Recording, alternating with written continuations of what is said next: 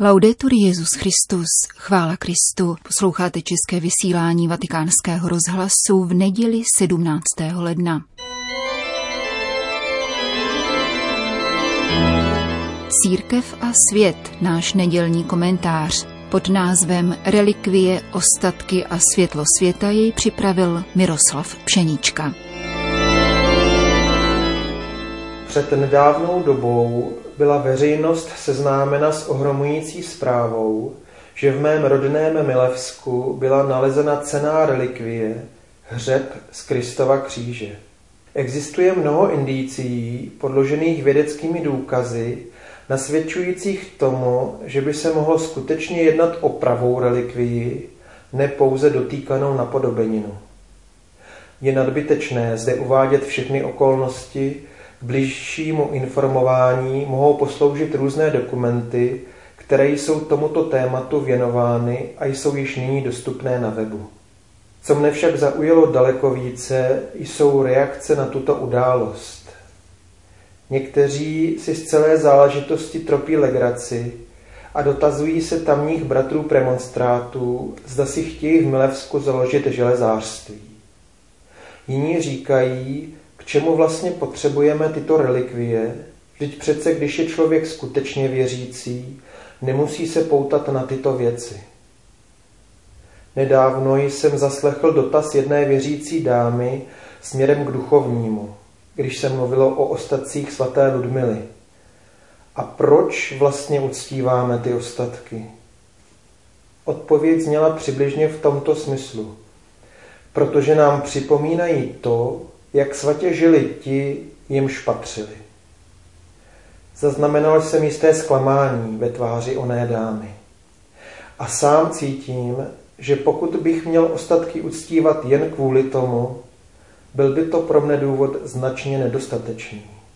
Pan profesor Vodrážka, fenomenální varhaník, improvizátor a mystik vzhledem do skutečností nadpřirozených, obdržel od Boha dar – od malička vnímal nejsvětější svátost jako záření, ač jejich rodina byla původně luteránská a v nejsvětější svátost nevěřili. Dokázal rozpoznat proměněné a neproměněné hostie, či to, zda se v kostele nachází nejsvětější svátost, i když stál na ulici za zdí. Sám jsem s ním tuto zkušenost učinil v pražském kostelíčku svatého Klementa, když jsme okolo projížděli a zastavili na semaforech na křižovatce vedle. Seděl v autě, vedle byl chodník, pak kamenná zeď, hřbitov, tlustá kostelní zeď a on mi přesto sdělil. Tady v tom kostelíčku je taky pán Ježíš, to je cítit až sem. Vezl jsem jej do nedaleko stojícího kostela svatého Antonína, kdy hrál improvizační půlhodinku. V tomto chrámě je na bočním oltáři nedaleko zákristie zlatá truhlička, obsahující ostatky svatého Antonína. O této truhličce pan profesor říkal, že velice září. A zde nacházím schodu s nejsvětější svátostí. Blahoslavená Anna Kateřina Emerichová se vyjádřila. Viděla jsem, že relikvie světelkují a že jsou opovrhované tím víc, čím větší je úpadek církve. Nahlédla jsem, že úcta ke svatým a jejich ostatkům upadla právě v takové míře, v jaké zmizela úcta k oltářní svátosti. Zaslechl jsem větu, pronesenou i posvěcenými hlavami, Kdybyste radši ty kosti nechali na pokoji. Při povrchním pohledu to zní logicky. Vždyť je dobré zemřelým dopřát pětní klid. Dovolil bych si však poznamenat, že bychom se tím možná zbytečně něčeho důležitého zříkali. Církev nám nabízí mnoho svátostí, svátostin, pobožností a dalších prostředků různého druhu.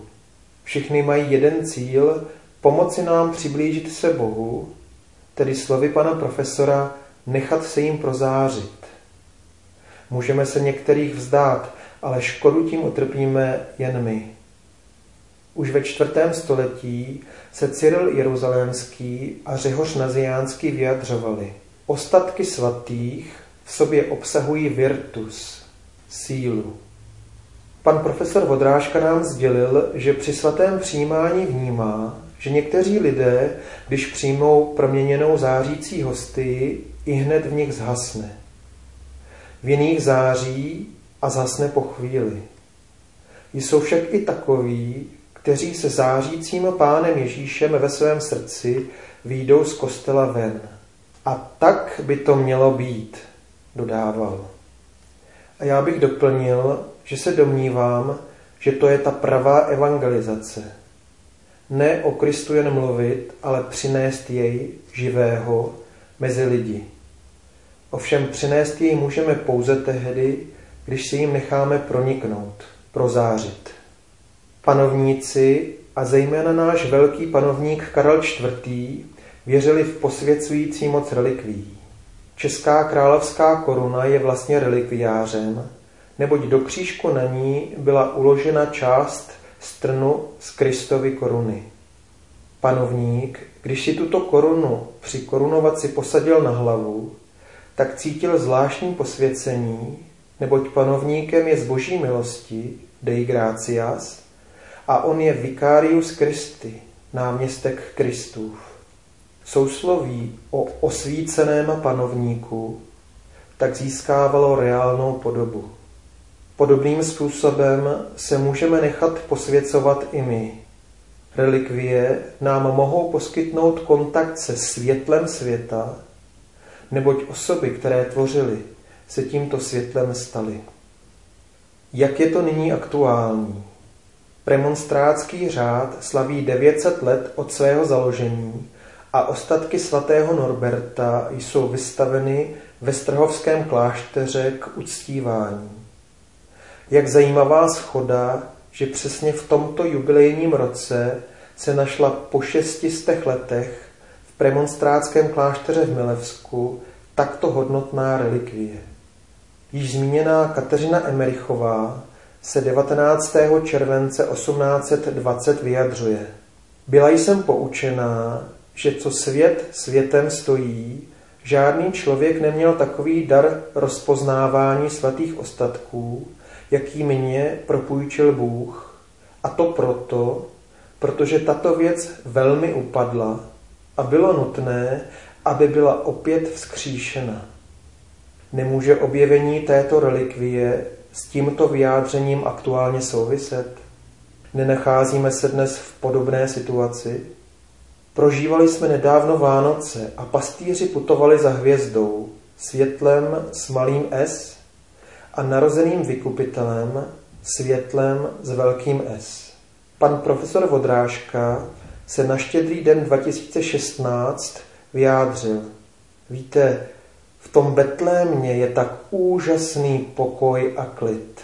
Pán Ježíš se z Pany Marie vyzářil a současně stojí vedle jako dospělý muž od věčnosti. To je úžasné. Nevím, co by na tuto úvahu řekli kvalifikovaní teologové. Že by nemusela být úplně milná, mi napovídají slova kréda. Bůh z Boha, světlo ze světla, pravý Bůh z pravého Boha. A tak nechme se jim prozářit. Jediný, kdo by tomu mohl bránit, jsme my sami.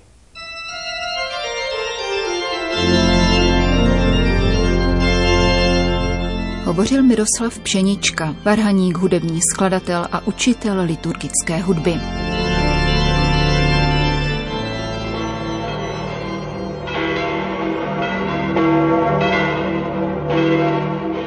poledne pronesl papež v přímém přenosu z knihovny Apoštolského paláce pravidelnou promluvu před mariánskou modlitbou Anděl Páně, komentoval nedělní evangelium. Cari fratelli e sorelle, buongiorno. Drazí bratři a sestry, dobrý den. Il Vangelo di questa seconda domenica del tempo ordinario Evangelium této druhé neděle liturgického mezidobí podává setkání Ježíše s prvními učedníky. Došlo k němu u řeky Jordán den po Ježíšově křtu. Samotný Jan Křtitel dvěma z nich ukázal Mesiáše se slovy Hle beránek boží. a oni se v důvěře ke křtitelovu svědectví vydali za Ježíšem. On si jich všiml a zeptal se, co byste chtěli. Odpověděli mu otázkou, mistře, kde bydlíš? Ježíš neodpovídá, bydlím v Kafarnaum či v Nazaretě, nýbrž říká, pojďte a uvidíte. Nikoli vizitka, nýbrž pozvánka na setkání. Oni tedy šli a zůstali to odpoledne s ním. Není obtížné si představit, jak sedí, kladou mu otázky a především mu naslouchají.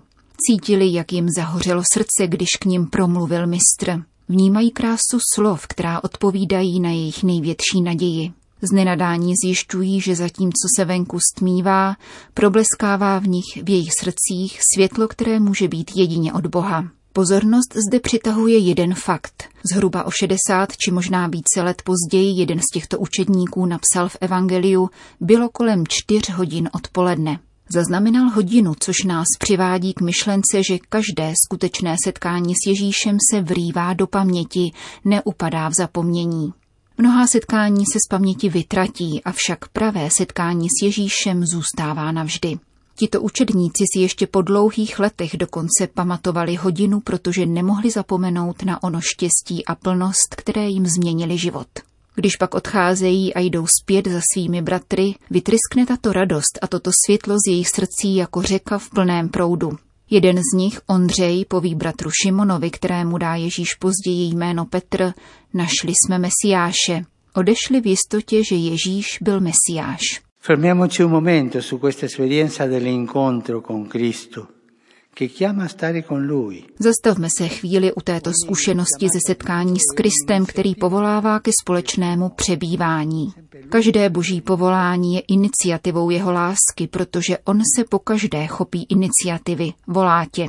Bůh volá k životu, povolává k víře a povolává ke specifickému životnímu stavu. Nejprve Bůh povolává k životu a tímto povoláním z nás činí osoby. Je to individuální povolání, protože Bůh nevytváří sériově. Potom nás Bůh povolává k víře a k tomu, abychom byli součástí jeho rodiny jako boží děti. Nakonec nás Bůh povolává k určitému životnímu stavu, abychom se darovali v manželství, kněžství či zasvěceném životě. To jsou různé způsoby uskutečňování božího záměru, které má s každým z nás a kterým je láska. Bůh ustavičně povolává. Největší radost každého věřícího je odpovědět na toto povolání a celé se dát do služby Bohu a bratřím. Bratři a sestry, na pánovo povolání přicházející tisícerými způsoby, také prostřednictvím lidí, radostných i smutných událostí, můžeme někdy reagovat odmítnutím, poněvadž se nám zdá, že odporuje našim očekáváním, anebo strachem, poněvadž se nám jeví jako příliš náročné a obtížné. Avšak božím povoláním je láska a odpovídá se na něj pouze láskou. Na počátku bylo setkání s Ježíšem, který hovoří o Otci a dává nám poznat jeho lásku. Potom se bezděčně také v nás rodí touha sdílet ji s těmi, které máme rádi. Potkal jsem lásku, potkal jsem Mesiáše, Ježíše, našel jsem smysl svého života. Jedním slovem nalezl jsem Boha. Pana Maria ať nám pomáhá zpívat svým životem chvály Bohu jako odpověď na jeho povolání, pokorným a radostným plněním jeho vůle. Pamatujme však, že v životě každého z nás nastala chvíle, kdy se Bůh silněji zpřítomnil a povolal nás. Vzpomínejme na toto povolání a vracejme se k oné chvíli, aby nás její paměť ustavičně obnovovala při setkávání s Ježíšem. Po společné modlitbě Anděl Páni pak Petrův nástupce všem požehnal.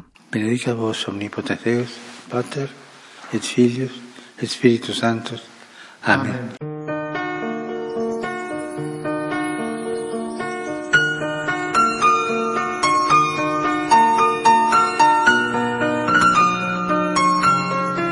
Končíme české vysílání vatikánského rozhlasu. Chvála Kristu, laudetur Jezus Christus.